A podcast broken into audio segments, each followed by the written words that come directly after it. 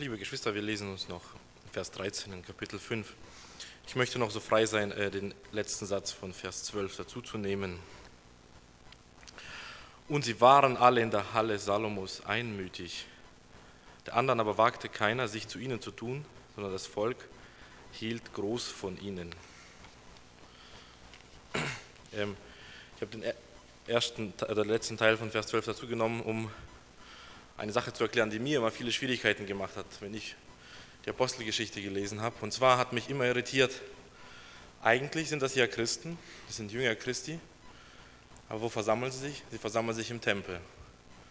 Und sogar Jahre später hat Petrus eigentlich immer noch die Tendenz, in die Synagoge zu gehen. Und selbst als Paulus in seine Missionsreise geht, der wirklich mit Heiden noch mehr vertraut war, weil er nicht einmal in Israel geboren wurde, sondern im römischen Reich, geht zuerst in Missionsfeldern in die Synagoge oder in die Versammlung von eher jüdischen Leuten. Das habe ich lange Zeit nicht verstanden. Ich dachte wie kann das sein, dass Christen sich mit einer anderen Religion versammeln? Ähm, und das hat sich damals geklärt, als ich ähm, die Möglichkeit hatte, mit Bekannten unserer Familie, die Juden sind, die haben uns mitgenommen in eine Synagoge in Straßburg ist das eine gewaltige Synagoge. Wahrscheinlich ist das Gebäude größer als damals der Tempel war. Und sie waren eher so äh, konservativere Juden, äh, aber nicht ganz so streng, deswegen durfte ich noch mitkommen. Äh, auf jeden Fall. Äh, und das Interessante war, äh, nach dem Gottesdienst wurden wir auch durch die Synagoge etwas geführt, uns wurde ein bisschen gezeigt. Und die Synagoge bestand aus einem Hauptsaal, dort versammelten sich die meisten am Sabbat.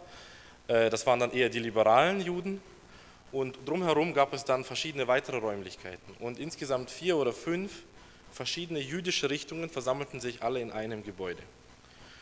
Und da habe ich das verstanden. Also es gab dann auch so chassidische, also so, wir würden sie wie Pfingstler bezeichnen, Juden, die lustige Musik machten. Und dann gab es eben Liberale, wo dann auch eine Frau predigen konnte. Dann gab es die Konservativen, die diese Löckchen hatten. Und nochmal so dazwischen eine Gruppe. Und das Interessante ist, sie haben sich oft untereinander gekannt. Und wenn du gefragt hast, ja, was ist mit den anderen? Sind das auch Juden? Sind sie für euch auch gläubig? Ja, sind sie auch. Aber sie denken halt einige Dinge anders. Und man muss bei all dem wirklich äh, das zugeben, dass im Judentum gab es ja Pharisäer, Sadduzäer und überlegen wir, wie groß die Unterschiede waren. Sadduzäer glaubten noch nicht einmal an die Auferstehung oder an die Engel. Und trotzdem gingen sie alle in denselben Tempel.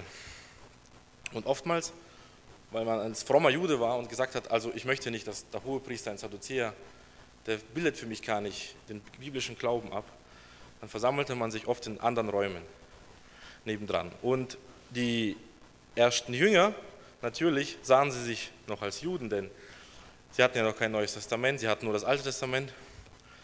Und sie äh, sahen sich, als, endlich sind die ganzen Verheißungen, die den Juden gesagt wurden, erfüllt.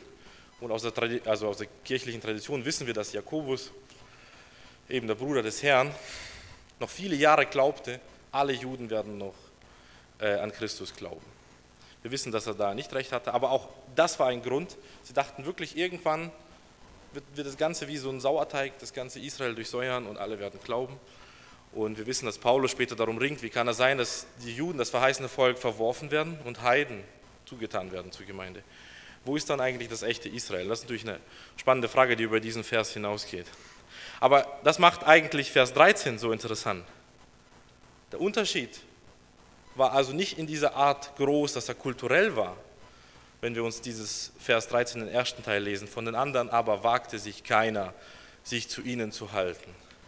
Ich denke, wir als eine Gemeinde, die vor allem aus Immigranten besteht, kennen das, dass wir durch die kulturellen Schwierigkeiten oft für andere Leute das Problem bieten, sich zu uns zu tun weil sie einfach große kulturelle Unterschiede sehen. Und eigentlich müssen wir uns manchmal fragen, verkündigen wir eigentlich wirklich den Unterschied, der in Christus besteht, oder verkündigen wir einen kulturellen Unterschied? Interessant ist, dass bei dieser Gemeinde in Israel war das so, kulturell gab es eigentlich sehr wenig Unterschied, trotzdem wagte sich keiner zu ihnen zu halten. Da könnte man jetzt erwarten, dass Vers 14 ganz anders zu, zugeht das die wir dann lesen würden in Vers 14 oder nach dieser Aussage. Und die Gemeinde hielt eine Konferenz ab und überlegte sich, wie können wir möglichst viele Juden gewinnen? Was läuft eigentlich falsch? Wir merken, das war gar nicht ihre oberste Frage. Und wir merken auch, dass Vers 14 sagt, äh, obwohl sie sich nicht versuchten anzupassen, was war denn eigentlich wirklich ihr Unterschied? Und wir lesen ja immer wieder, was sie wirklich ausgezeichnet hat. Als sie sich in dieser Halle Salomos ausgezeichnet hat, hatten sie vier Eigenschaften, die sie unterschieden haben. Sie blieben nämlich einmütig im Brotbrechen, in der Apostellehre, im Gebet und in der Gemeinschaft. Und ich glaube, da wird wirklich der entscheidende Unterschied zurück. Diese ganzen vier Dinge, das Brotbrechen, also das Abendmahl, es dreht sich wirklich um, äh, um das Werk Christi. Seht, Christus ist gestorben, das ist Christi Leib, das ist Christi Blut. Diese Gläubigen, die hatten das die ganze Zeit vor sich vor Augen. Offensichtlich haben sie das jeden Tag gefeiert. Und wenn die Apostel rausgingen, um die versammelte kleine Schar zu lehren, so klein war sie vielleicht auch nicht mehr, äh, dann haben sie nur ein Thema gehabt. Wisst ihr, wie groß Jesus ist? Wisst ihr, was er uns getan hat? Und ihr, also oder wir haben ihn verlassen oder sogar gekreuzigt. Wir waren seine Widersacher und er ist der gute Hirte gewesen. Die Apostellehrer drehte sich nur um Jesus. Im Gebet dankten sie nur für die Erlösung und auch die Gemeinschaft. Man kann sich das richtig gut vorstellen. Das war das, was die Gemeinschaft dieser Jüngerschar zur Gemeinschaft mit anderen Juden unterschied, dass sie ein gemeinsames Thema hatten, nämlich das Thema über das Werk Christi oder über die Größe Jesu Christi zu leben. Das war also eine Gemeinde, die wirklich christozentrisch war. Das muss man einfach unterstreichen. Und ich glaube, an dieser Stelle kommen wir wirklich dem entscheidenden Unterschied hin.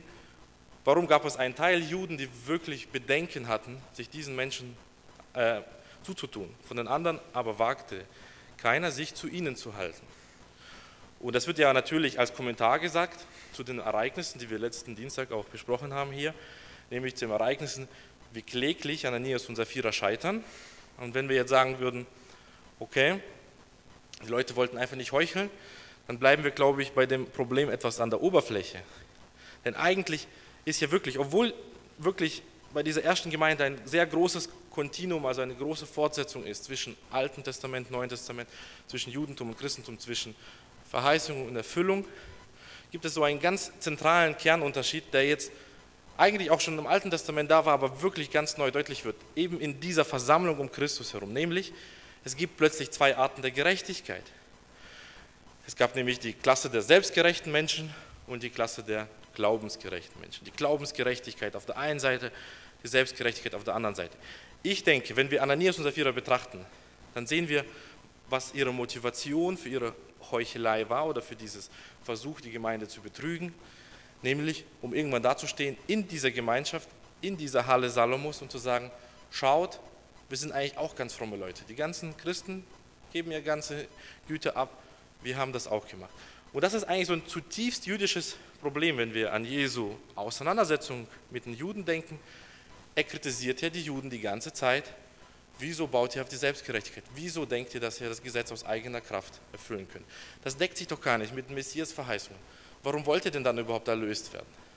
Und es bildet sich daraus, aus der, die diese Botschaft hören, das ist das Evangelium vom Messias, bildet sich die Schar, die nicht mehr auf ihre eigene Gerechtigkeit bauen, sondern auf die Glaubensgerechtigkeit bauen. Und das bringt mich auf diesen Punkt.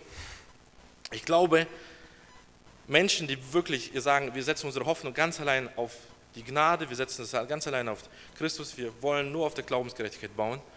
Und Menschen, die für ihre eigene Gerechtigkeit bauen, haben eine Sache gemeinsam, nämlich sie haben eine hohe Wertschätzung vor Gerechtigkeit. Die Juden haben wirklich Gesetz sehr dick unterschrieben. Sie haben wirklich gesagt, lass uns lieber jeden einzelnen Buchstaben völlig ernst nehmen. Und es kann also passieren, dass wenn wir uns versammeln, wir Menschen aus zweierlei Art abstoßen. Es kann sein, dass, dass wir auf unsere eigene Gerechtigkeit bauen und die Menschen furchtbar abstoßen. Weil Menschen, die selbstgerecht sind oder auf ihre eigene Gerechtigkeit bauen, die, sind, die nehmen sie schon ernst. Wirklich, ich würde sagen, die, denen ist Gerechtigkeit und die Gebote Christi und Gebote Gottes sehr wichtig, sehr ernst. Aber es ist gleichzeitig eine große Härte, weil sie nie Vergebung erfahren haben. Es ist auch immer eine, oder wenn sie sie erfahren haben, sie nie ernst genommen haben oder gar nicht in erster Linie auf der Gnade Gottes bauen, sondern auf ihre eigene Gerechtigkeit.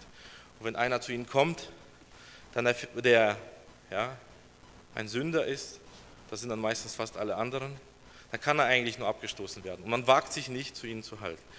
In der Gemeinde hier, bei dieser Schar der Jünger, war das anders. Sie bauten völlig auf der Glaubensgerechtigkeit und plötzlich gab es die Menschen, die auf ihre Selbstgerechtigkeit bauen wollten, typisch jüdisches Problem.